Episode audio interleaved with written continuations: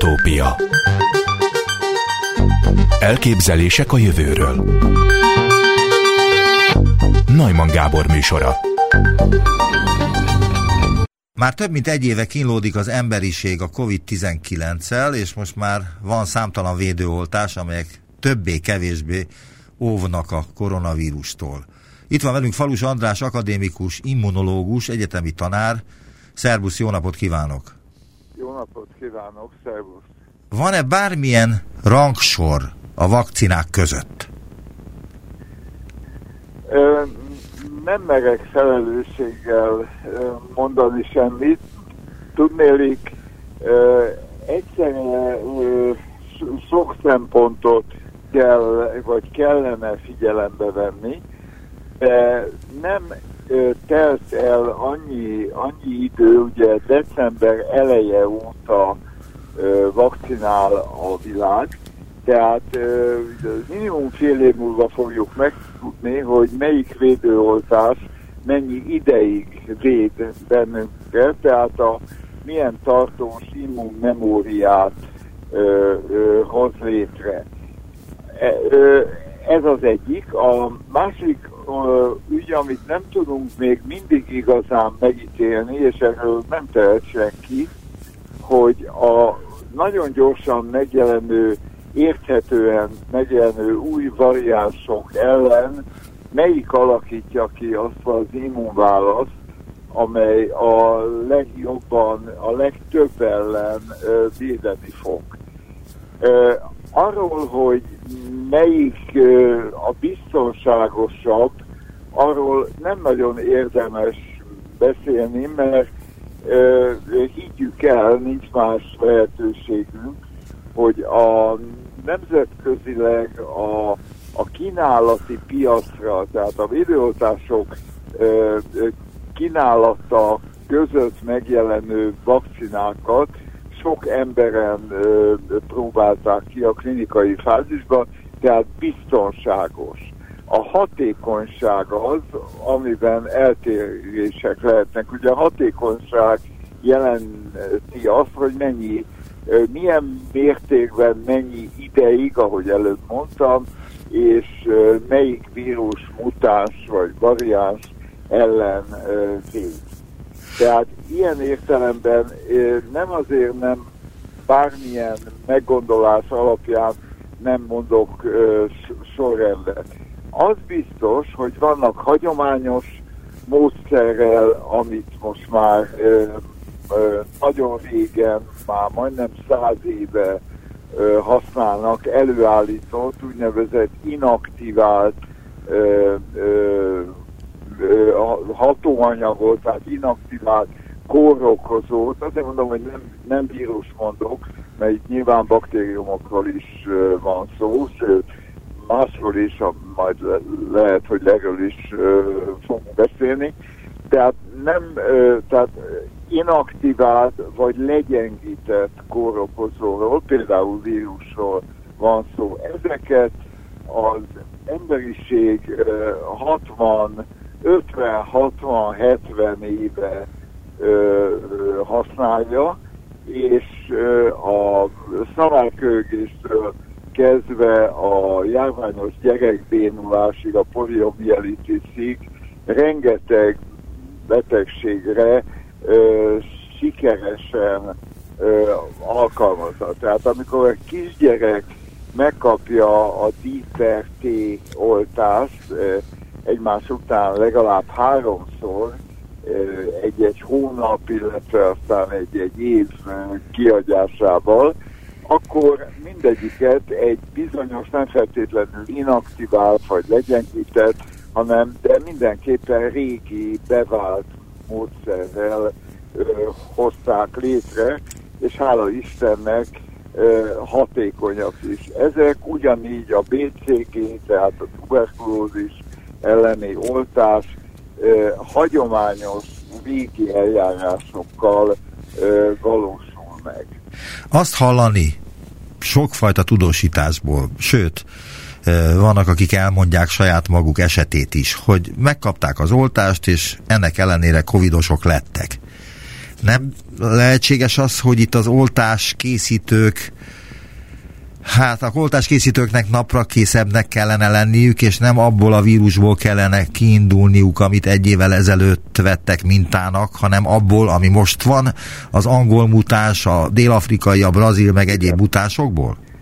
Igen, ö, nem így van. Hát annak idején, tehát mondjuk múlt februárban, tehát ö, most már bőven egy évvel, több mint egy éve, nem volt más, mint a Wuhani vírus de abban a pillanatban, amikor elkezdték a új módszereket beállítani, tehát például egy vektoros vakcina, ami azt jelenti, hogy egy ártalmatlan vírusba bebújtatva, mint a trójai faluba görögök, visznek be olyan genetikai információt, ami a tüske fehérjét, tehát a koronavírus tüske fehérjét kódolja, vagy pedig az RNS alapú védőoltások, a Pfizer, a Moderna és jön a Cure pillanatokon belül, heteken belül, ezek mind új próbálkozások. Miért vannak új próbálkozások, lehet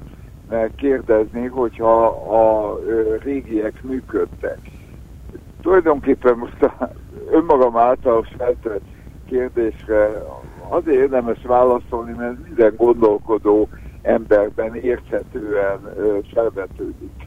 Elsősorban azért, mert mellékhatás, amiről érdemes erről a szóval a fogalomról külön beszélni, nagyon sok van. Olyan mellékhatás is van, hogy itt most arról van szó, hogy beviszek egy immunválaszt kiváltó kórokozót, és azt akarom elérni, hogy az immunrendszerem megvédjen.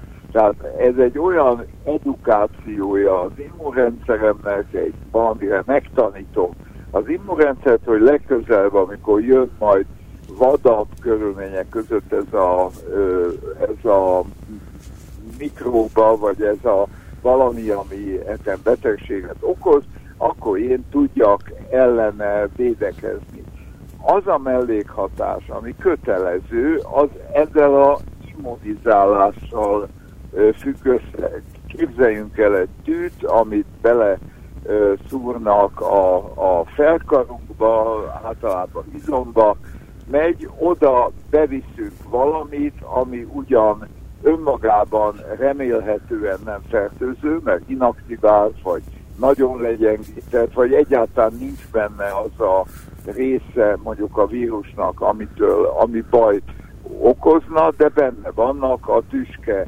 fehérjéi, tehát a külső ruházata ben van. Ott kell egy immunreakciónak kell elindulnia, ha két lépcsőben, akkor először egy elsődleges, majd egy nagyobb másodlagos válasz formájába. Ez egy kis helyi gyulladás kell, hogy okozzon, Hát a, én úgy gondolom, hogy a hallgatók közül sokan átestek influenza oltáson.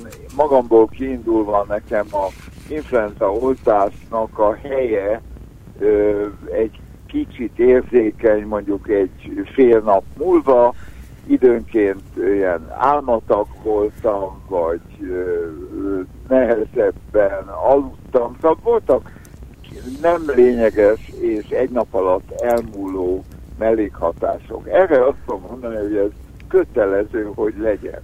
Amit az emberek mellékhatásként kóros, nem kíván mellékhatásként észlelnek, azok egy nagyobb gyulladás, esetleg láz, esetleg ott be is gyullad a, a tűzszúrás ö, nyomán, esetleg egy kicsit genyes is, lesz, minden esetre fáj, kellemetlen, semmiképp nem egy napig tart, hanem ö, ö, hosszabb ideig. Na most a régi vakcinák mindig használtak olyan vívő anyagokat, idegen szóval adjuvásnak nevezzük, amelyek fokozták a lokális, a helyi immunválaszt. Pont az volt a céljuk, hogy maradjon ott az az antigén, huzamosan elhúzódva fejtse ki az immunizáló ö, hatását, és ez néha nem volt kellemetlen. Itt van egy csomó olyan genetikai elem, van akinél van, van akinél nincs, tehát mi azért eltérőek vagyunk mi. Mindannyian függ a életkortól, függ a mondjuk az elhízottságtól, más, más gyógyszereknek a hatásaitól, szóval mindannyian mások vagyunk. Ezért alakultak ki az új eljárások, például amit mondtam a vektoros, tehát a gondozó vakcinák, illetve... Igen, de hagyd szóljak itt közben egy pillanatra, ne haragudj, hogy itt a szabadba vágok. De azt kérdeztem, hogy ugye azt mondtad, hogy a, az oltások arra jók, hogy megtanítsuk az immunrendszerünket ennek Igen. a betegségnek a fogadására Igen. és a megtámadására. Igen. De hát lehet, hogy rosszra tanítjuk az immunrendszerünket, mert ha egy tavaly januári vírussal uh, Igen. foglalkozik, akkor Igen, lehet, van. hogy a, a, a mutálódott vírusokat fel sem ismeri. Igen, mindjárt erre is akartam térni, ha lehető túl bőlére eresztettem.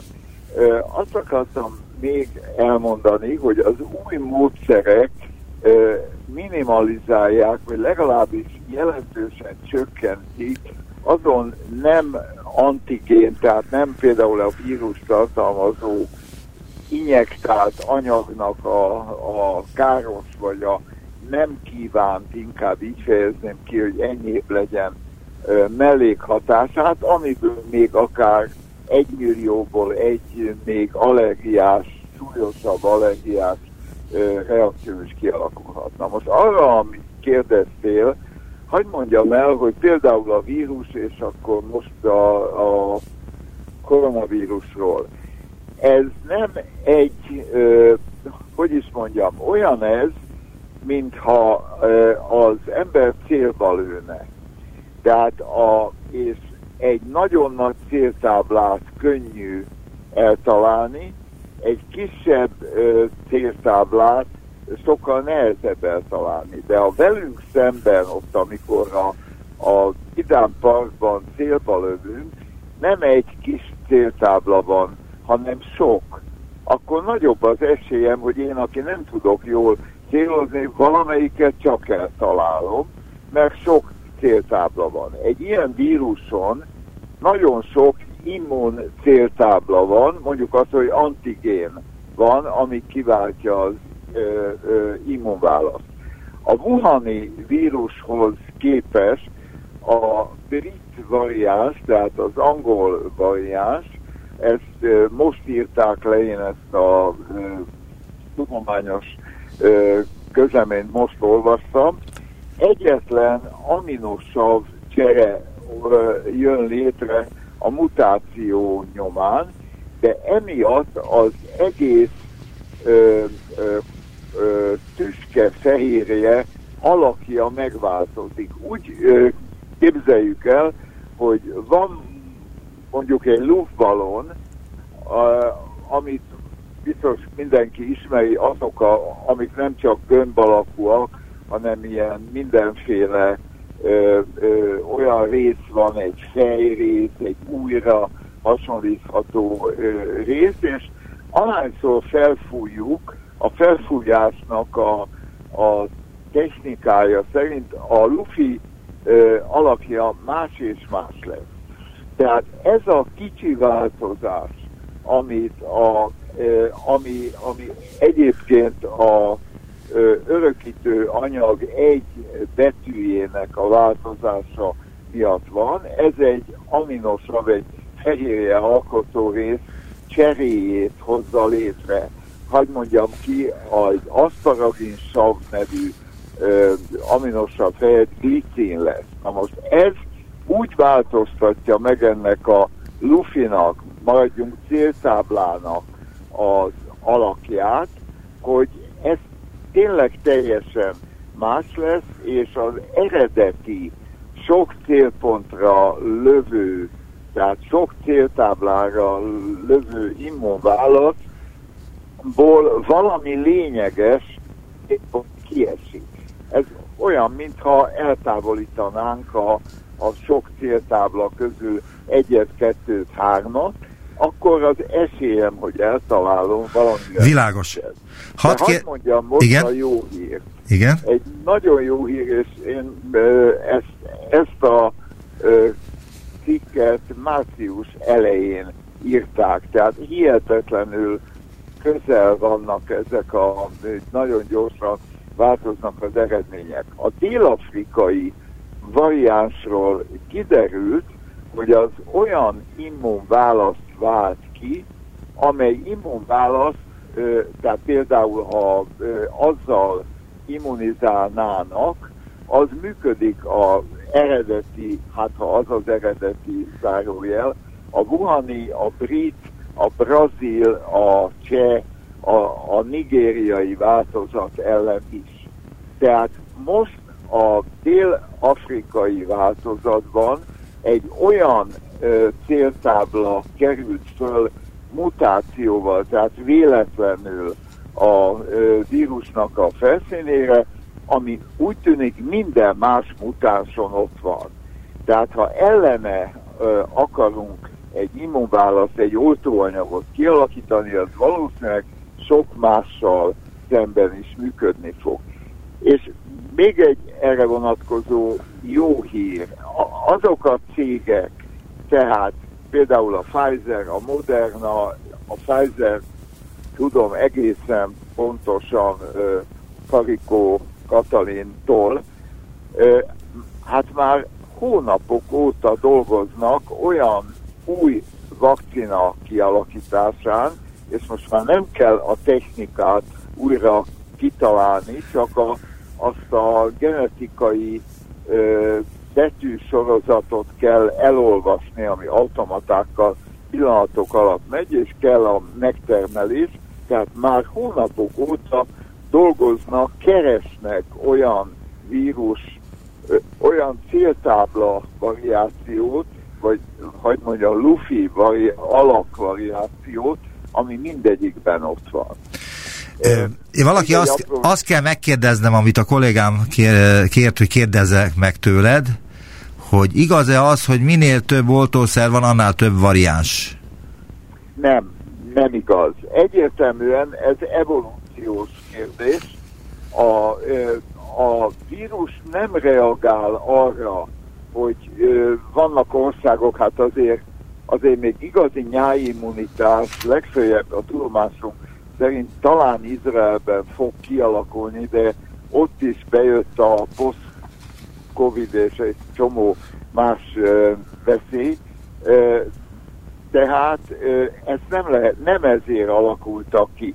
Azért alakultak ki mutánsok, azaz variánsok, változatok, ahol ezek a, a felszíni céltábla, repertoár kicsit más, mint az előző, mert hihetetlen gyorsan replikálódnak. Ugye a vírus nem élő lény, mert egy élő sejt kell hozzá, amiben ő magát felszaporítja, olyan mennyiségben szaporodik föl, hogy ez mindig az ő genetikai állományának a lemásolását jelenti. És hát gondoljunk el egy másoló ember, mondjuk az a középkori szerzetes, aki egy, egy kódexet másolt, hát hihetetlen mennyiségű munkát végzett, és hibákat követett el benne.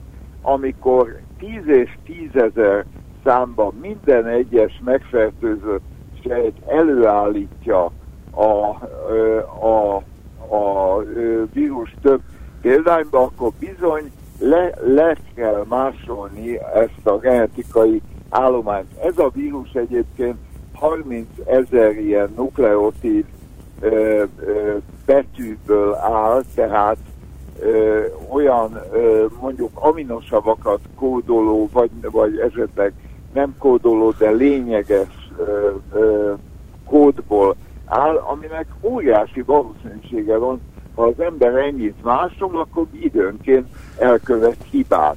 A vírus azért, ennek a vírusnak, hát a vírus a, persze, hogy hallgassunk rá, de nem egy, nem egy gonosz valami. Ő Igen, de hadd had kérdezzem meg tőled még azt, hogy, hogy a, azt olvastam, hogy a mutáció, vagy más néven rekombináció lehetővé teszi, hogy az azonos rendszertani csoporthoz tartozó két különböző koronavírus egymás között kicserélje gényeit. Így van. De honnan Így tudják van. ezek a vírusok, hogy a kicserélik egymással a gényeiket, akkor Nem sokkal tudják. hatásosabbak tudnak lenni? Fogalmuk nincsen, és nagyon sokszor csökken a hatásosságuk. Csak azt mi nem veszük észre.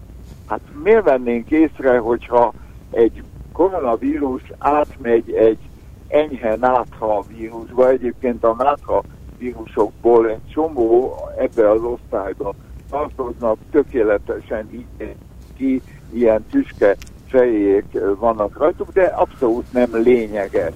Hát negatív irányba is van mutáció.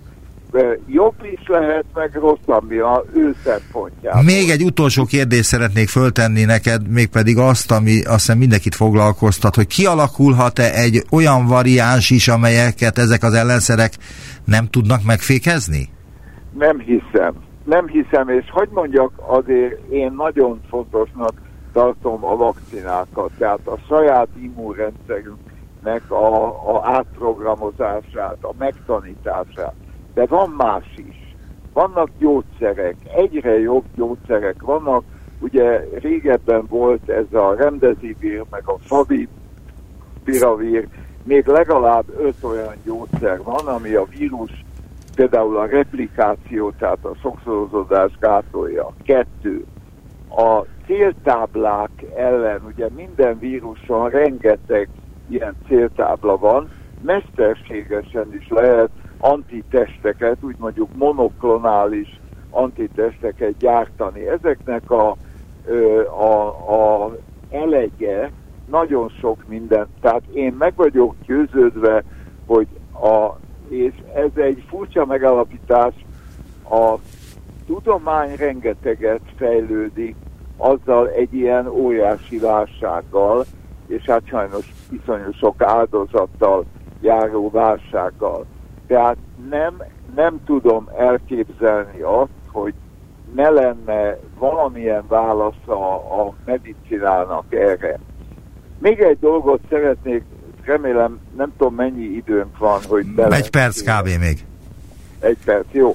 Annyit szeretnék mondani, akkor majd ez, ez erről egyszer kéne beszélni, hogy nekünk nem csak antitestjeink vannak, amivel a, például a vírus ö, neutralizáljuk, semlegesítjük, hanem immunsejtjeink is. Vannak ezek limfociták, nyiroksejtek, méghozzá T, T mint Tamás limfociták. Ezek nem érzékenyek annyira a mutációkra, tehát például arra az aminosabb szerére, ami a brit variánsban olyan veszélyesi tette, és úgy tűnik, hogy a RNS alapú vakcinák és a vektor alapú vakcinák inkább serkentik ezeket a sejteket, ami miatt például, amit én ö, tudok, a Pfizer ö, féle és majd a újonnan fejlesztett ö, vakcinák ö, azok hatékonyak lesznek.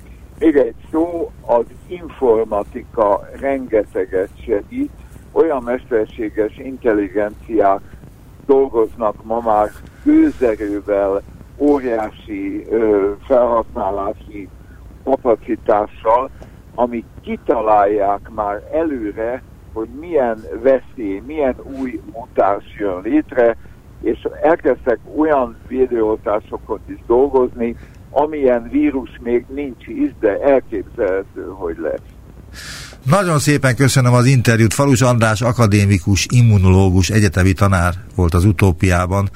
Szerbusz viszonthallásra. Minden jót kívánok! Amerikai kutatók sikeresen nyitották meg a véragygátat, ami lehetővé teszi a közvetlen gyógykezelést, és önmagában is javította a betegek állapotát. A West Virginia Egyetem orvosi karának kutatói emeri felvételekkel végzett ellenőrzések nyomán arra jutottak, hogy különböző agyi területek ultrahangos kezelése javulást hozhat az Alzheimer kornál. A Radiology szaklapban megjelent eredmény áttörést jelenthet a betegség kezelésében, tudósít a Medical Express. Itt van velünk Dénes Ádám agykutató, a Kísérleti Orvostudományi Intézet csoportvezetője, tudományos főmunkatársa. Jó napot kívánok! Jó napot kívánok! Mit jelent, hogy megnyitották a véragygátat? Egyáltalán mi az a véragygát?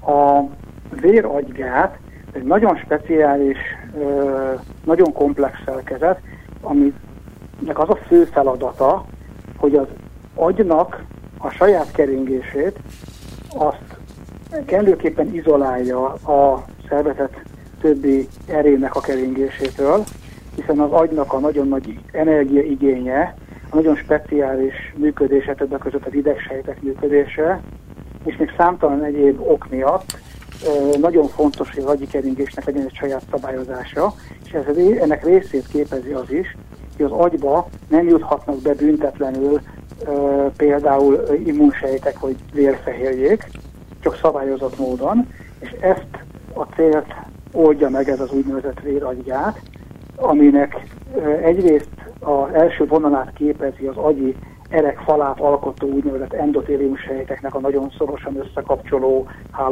hálózata, és ezen felül van egy második hálózat, amit az agynak a támasztó sejtjei, vagy úgynevezett glia sejtjei adnak, és ezek egy komplex struktúrát alkotnak, ami gátat szab nagyon sok vérevetető anyag és gyulladásos immunsejtek forgalmának is. Hol van ez a véragygát egyáltalán? Tehát most már tudom, hogy nem úgy néz ki, mint egy gát, vagy egy zár, vagy egy kapu, hanem hol van? Képzeljük el, hogy mondjuk egy városban szeretnénk az ivóvíz hálózatunkat elválasztani mondjuk a csatornától. Ugye az ivóvíz hálózaton belül kering a tiszta víz, és ez zárt csövekbe kering, de tulajdonképpen közlekedik a csatorna vízzel olyan formában, hogy a kiömlő víz utána a csatornán keresztül távozik, és nyilván a tisztított víz, ami mondjuk a csatorna e, után e, fogyaszthatóvá vált a hosszas e, feldolgozás révén vissza fog jutni az ivóvíz hálózatba. Tehát az ivóvíz a agyi keringés, és mondjuk a csatorna, ugye a természetes vizek, ahonnan a vízvétel történik, a szervezet többi keringése. Tehát tulajdonképpen minden olyan ér, ami az agynak a vérkeringését ö, ellátja, az ebbe a zárt csatorna rendszerbe ö, folyik, és természetesen átfolyik ezen a szervezet keringésének egésze, olyan szinten is, hogy az agy megeszi a teljes keringő cukor és oxigén 20-25 százalékát, tehát ekkor az energiaigénye, de ebből a zárt csőből az agy szövetállománya felé csak ezen az éregygáton keresztül juthatnak ki anyagok. Azt akartam kérdezni, de válaszolt rá időközben, hogy hihetetlen nagy az energia szükséglete az agynak, hogy mekkora, tehát hogyha beviszünk, nem tudom, száz egységet a szervezetünkbe étel vagy ital formájában, akkor az agyba ebből mennyi kerül? Hát gondoljunk arra, hogy az agy az a, a test súlyának körülbelül a két százalékát adja, tehát hogy egyszerűsítsük mondjuk egy 70-80 kilós embernek 1400-1500 grammos agya van, és ehhez képest megeszi a teljes keringővérnek a cukor és oxigén tartalmának a 20-25 százalékát.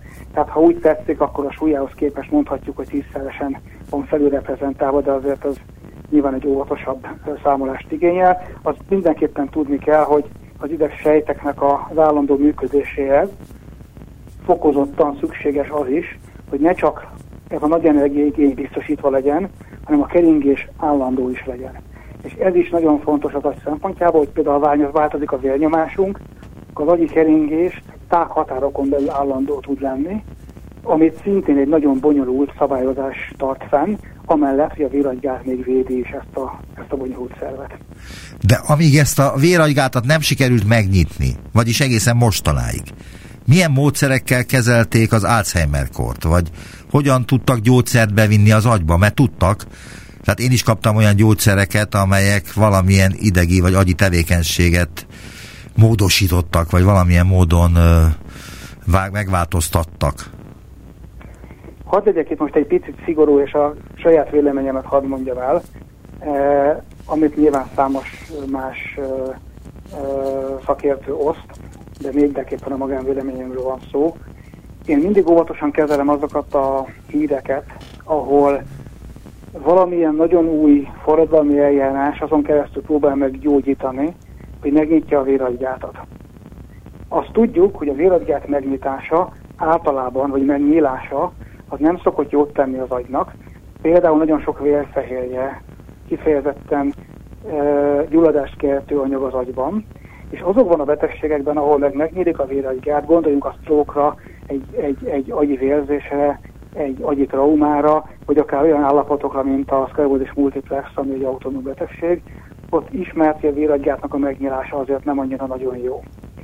Tehát amiről a... Mit jelent ez a nem annyira nagyon jó egyébként? A véragygát, ha megnyílik, akkor egyrészt az agynak az ion egyensúlya felborul, az agynak a keringése zavart szenved, gyulladásos változások indulnak el az agyban, és az idegsejtek működési zavara is előáll. Mondom ezt olyan esetekre, amikor nem szándékosan nyitják meg a véragygátat, általában ezek különböző patológiás állapotokban történnek. Tehát a véragygát megnyitása az önmagában azért nem egy veszélytelen folyamat, és nagyon sokszor betegségben történik. Ez fontos tudni.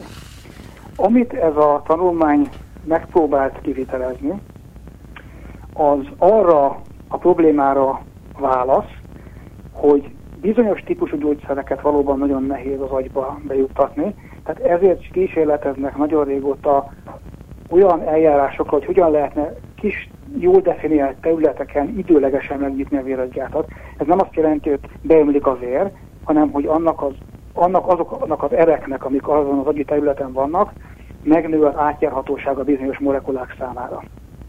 Például gyógyszermolekulákat könnyebben lehetne bejuttatni. Van egy másik ok, amiért ezzel a véraggyát nyílással szoktak kísérletezni, hogy ismert, hogy nagyon sok ö, betegségben, például az Alzheimer korban, az agyi úgynevezett hulladék gazdálkodási rendszer, ahogy én szoktam hívni, ez az úgynevezett limfatikus rendszer, ez működési zavart mutat, ezt különben úgy kell elképzelni, mint a szövetközti folyadékot a perifériás szervekben, amit a nyirokerek visznek el.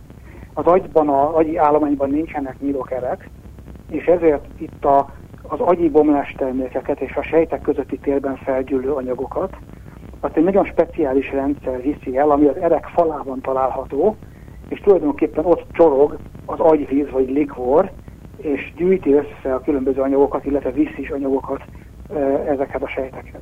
És az is egy régi cél, hogy a véragygát szelektív nyitásával ezt a keringést, ezt a agyi kvázi hulladékgazdálkodási rendszert is lehet szabályozni, és ezért is kísérleteznek nagyon régóta a véragygát kísérletes megnyitásával. Tehát ha jól veszem ki a szavaiból, én nem tudom, hogy mennyire ö, közös véleménye ez, ö, agykutatóknak a véleménye ez, hogy a West Virginia Egyetem orvosi karának a kutatói, akik ezt a ultrahangos véragygátnyitást kitalálták, vagy kikísérletezték, azok lehet, hogy nem is biztos, hogy hát jót tettek. Én azt mondanám, hogy pont arra szolgált ez a tanulmány, hogy megállapítsa, hogy ezt meg lehet-e büntetlenül tenni Alzheimeres betegekben. És meg lehet, vagy nem voltak, lehet? Úgy néz ki, hogy itt sikerült úgy megcsinálni, hogy nem lett belőle igazán nagy baj. Hát pont ez volt a lényeg a, a tanulmánynak, hogy itt nem is egy igazi terápiás kutatás történt, hanem tulajdonképpen az eljárásnak az alkalmazhatóságát vizsgálták ebben a betegcsoportban, és arra keresték a választ, hogy ha és amennyiben ezt megpróbálnák kiterjeszteni, akkor megtehető ez anélkül, hogy nagyobb zavart szenvedne az agynak a működése. Még egyszer mondom, itt nem arra kell gondolni, hogy szétverjük az agyi jeleket és beömlik a vér, hanem e, itt ebben az esetben egy ultrahangos eljárással lehet egy olyan változást előidézni az agyérekben, hogy egy kontrasztanyaggal, ilyen kis mikrobuborékokkal, cseppekkel feltöltve, hogyha az ultrahang eléri ezeket az ereket, akkor mindegy nagyon gyorsan pattogó pingpong labda el fog kezdeni az erek falának ütődni, és bizonyos ereknek a az integritását meg tudja egy picit bontani, és ezek az érfalak, ezek átjárhatóbbá válnak. Itt erről a véregygyártnyitásról beszélünk, amihez az ultrahang szolgáltatja tulajdonképpen az energiát. Milyen szinttől, tehát az evolúció milyen szintjétől alakult ki a véragygát? Tehát az emlősökben mindegyikben van, meg a gerincesekben, vagy hogy van ez? Így van. A véragygát egy rendkívül ősi struktúra. Arra kell gondolni, hogy amikor komplexebbé válik az idegrendszer, és már nem csak idegi dúcok vannak, mint például a primitív férgekben, hanem megjelenik valami fajta agy, ott megjelenik az éragygát is. A különbség az, hogy fejletlenebb élőlényekben, például egy, egy, egy békában ö, általában az éragygát, vagy még az alatti fejlettség élőlényekben, ö, egy halban például sokkal inkább az agyi úgynevezett gliasejteknek, az asztogliasejteknek a... A gliasejt az, az, amelynek van saját sejtmagja? Annak is van saját sejtmagja, ez ilyen támasztó sejtnek mondanám. Ugye régen ezeknek nem sok funkciót tulajdonítottak, azt mondták, hogy ez egy ragasztóanyag az agyba, így került a neve is be a köztudatba. Ugye, ja, a glia, igen. A igen. glia, mint, mint egy ragasztó, mint glue, ugye? Igen, igen. És uh, kiderült, hogy ezeknek nagyon fontos funkció van. A ezek az úgynevezett asztoglia sejtek alkotják a primitív formáját a véregyártnak, és ahogy megyünk előre a törzsfejlődésben, fejlettebb élőlényekben, emlősökben például kifejezetten az agyi erek falát alkotó úgynevezett endotélium sejtek veszik át a működést, de az asztocita sejtek, ezek a glia sejtek továbbra is nagyon fontos támogató működést gyakorolnak, és fenntartják a véragygátnak az integritását. Hogy, hogy a véragygát nem gátolja meg azt, hogyha fáj a fejem, és beveszek egy algopirint, vagy egy kvarelint, vagy valami fejfájás csillapítót, akkor az bejusson a megfelelő helyre, és elmulassza a fejfájásomat. A véragygát az azért is egy nagyon speciális és nagyon komplex módon működő struktúra, mert ugye az agyban történő anyagforgalmat és az agyba történő anyagbejutást azt folyamatosan meg kell oldani. Tehát például a cukornak is be kell jutni az agyba, meg az oxigénnek is, meg egy csomó mindennek be kell jutni. Vannak vízcsatornák, vannak bonyolult transporterrendszerek, amik szállítanak különböző lipidmolekulákat, fehérjéket, és ez a véragygát, ez, ezekkel mind fel van szerelve. Tehát ezt megint úgy kell elképzelni, mintha egy, egy jól levelt házban vannak ajtók, ablakok, és egyéb közlekedő útvonalak, ahol ellenőrzött módon tud zajlani egy anyagforgalom. Most vannak olyan gyógyszermolekulák, amelyek be tudnak jutni az agyba, van amelyeknél elég, hogy nem is jutnak be az agyba, csak az agyérek falába eljutnak, és ott is ki tudják fejteni a hatásukat, vagy elég, ha a keringésbe fejtik ki hatásukat, és a másodlagos bomlás termékeik érik el az agyat. Más esetben bizonyos gyógyszermolekuláknak be kéne jutni az agyba, és vannak is erre például különböző próbálkozások, hogy bizonyos típusú anyagok be tudjanak, hogy be is tudnak akár jutni. Tehát itt a gyógyszerek esetén ö, van olyan gyógyszer, amelyiknek a hatása gyakorlatilag nem igényli, hogy a véletját megnyíljon. Van olyan gyógyszer, amelyik át tud jutni ezen a véletgyáton, és vannak olyan gyógyszermolekulák, amik az agyon kívül is ki tudják fejteni a hatásukat. Most egy egészen más, illetve hát sajnos egy nagyon aktuális ügyel folytatnám. Majdnem egy éve jelent meg a következő írás, amiből idézek az MT alapjában. A COVID-19-et főként légzőszervi betegségként ismertük meg, de egyre több bizonyíték utal arra, hogy a fertőzés és annak hatásai más szerveket, köztük az agyat is súlyosan érinthetik. Dénes Ádám és kutatótársai a világon az elsők között vizsgálnák koronavírus fertőzésben elhunytak agyát. Ez megtörtént? Tehát vizsgálták koronavírusban elhújt emberek agyát? Így van, ezek a vizsgálatok folyamatban vannak. Sőt, igazából két vizsgálati csoportról beszélünk. Az egyik, ami már egy ideje megy, itt koronavírus fertőzés következtében elhunyt embereknél nézzük, hogy milyen ájváltozásokat, elsősorban milyen gyulladásos változásokat látunk az agyban.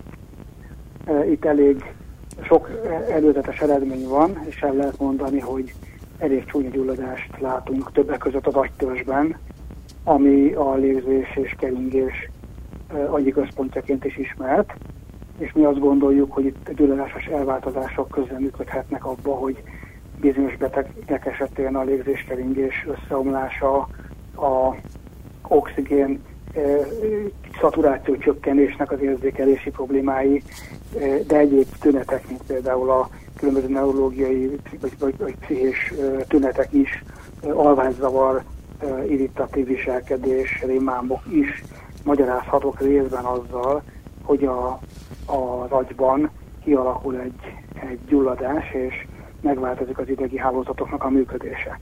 És egy másik kutatási programunk pedig most indul, amely azt hivatott feltárni, hogy azok a betegek, akik felgyógyultak a koronavírus fertőzésből, de mutatnak hosszú távon mindenféle neurológiai tüneteket, ott milyen módon lehet képalkotó vizsgálatokkal és a gyulladásos faktorok vizsgálatával megérteni, hogy nekik milyen bajuk van és hogyan lehetne e, ez ellen fellépni.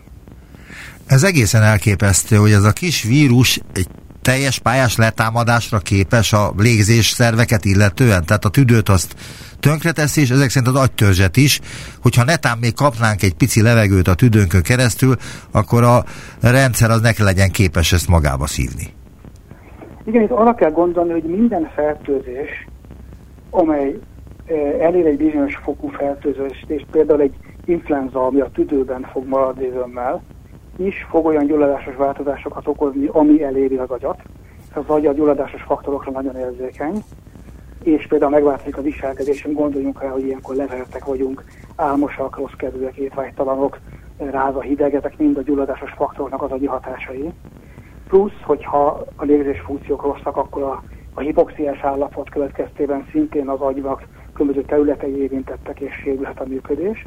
Amiben a koronavírus fertőzés úgy néz ki, hogy különleges, hogy egyrészt ezeken felül, tehát hogy van egy, egy úgynevezett szisztémás gyulladás, ami, ami előáll, van egy sok esetben egy hipoxiás állapot, egy oxigénhiányos állapot, koronavírus fertőzés ezen felül megváltoztatja az éravadási faktorok egyensúlyát, tehát különböző szervekben, így az agyba is romolhat a, a keringés, illetve kialakulhatnak élelzálódások, és úgy néz ki, hogy maga a vírus, illetve a vírusnak bizonyos fehérjéi is be tudnak jutni az agyba, és nyilván ez hozzájárul, vagy hozzájárulhat azokhoz a hatásokhoz, amit akkor is a vírus ki tudna fejteni, hogyha nem menne be az agyba. Mi úgy gondoljuk, hogy ezek kombinációja az, ami igazából a problémát okozza, tehát lehetnek olyan betegek, ahol tulajdonképpen az állapot nem lenne olyan rossz, hogyha mondjuk a vírus nem tudna bejutni, de lehetnek olyan betegek, ahol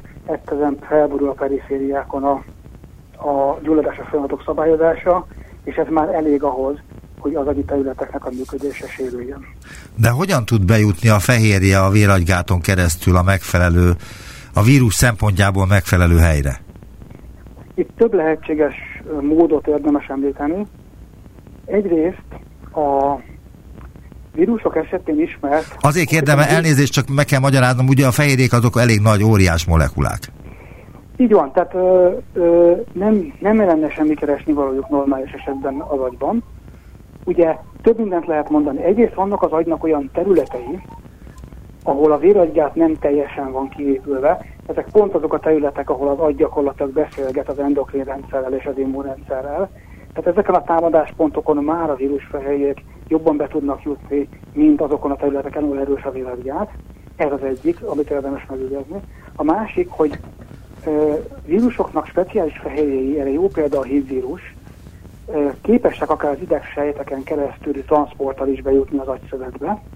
Erre is van példa a koronavírusok esetén, konkrétan a SARS-CoV-2 esetén is. És emellett, ugye ha elképzelünk egy beteget, akinél erős gyulladás van szervezetben, és vagy hipoxiás állapot, és vagy még mindenféle véravadási zavarok, ezek együttesen és külön-külön is nagyon rossz hatással vannak a véragygátnak az épségére.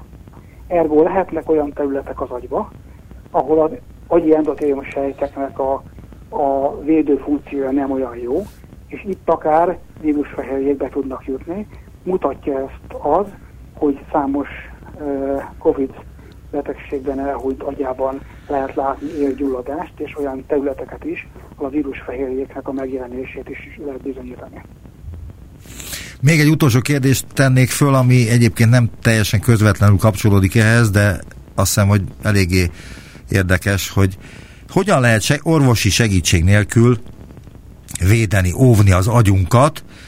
Ezt azért kérdezem, mert rengeteg ilyen vitamint lehet kapni, amelyre az van írva, hogy az agyat védi, ha valamilyen agyi problémája van, akkor az jó rá, stb. stb. stb.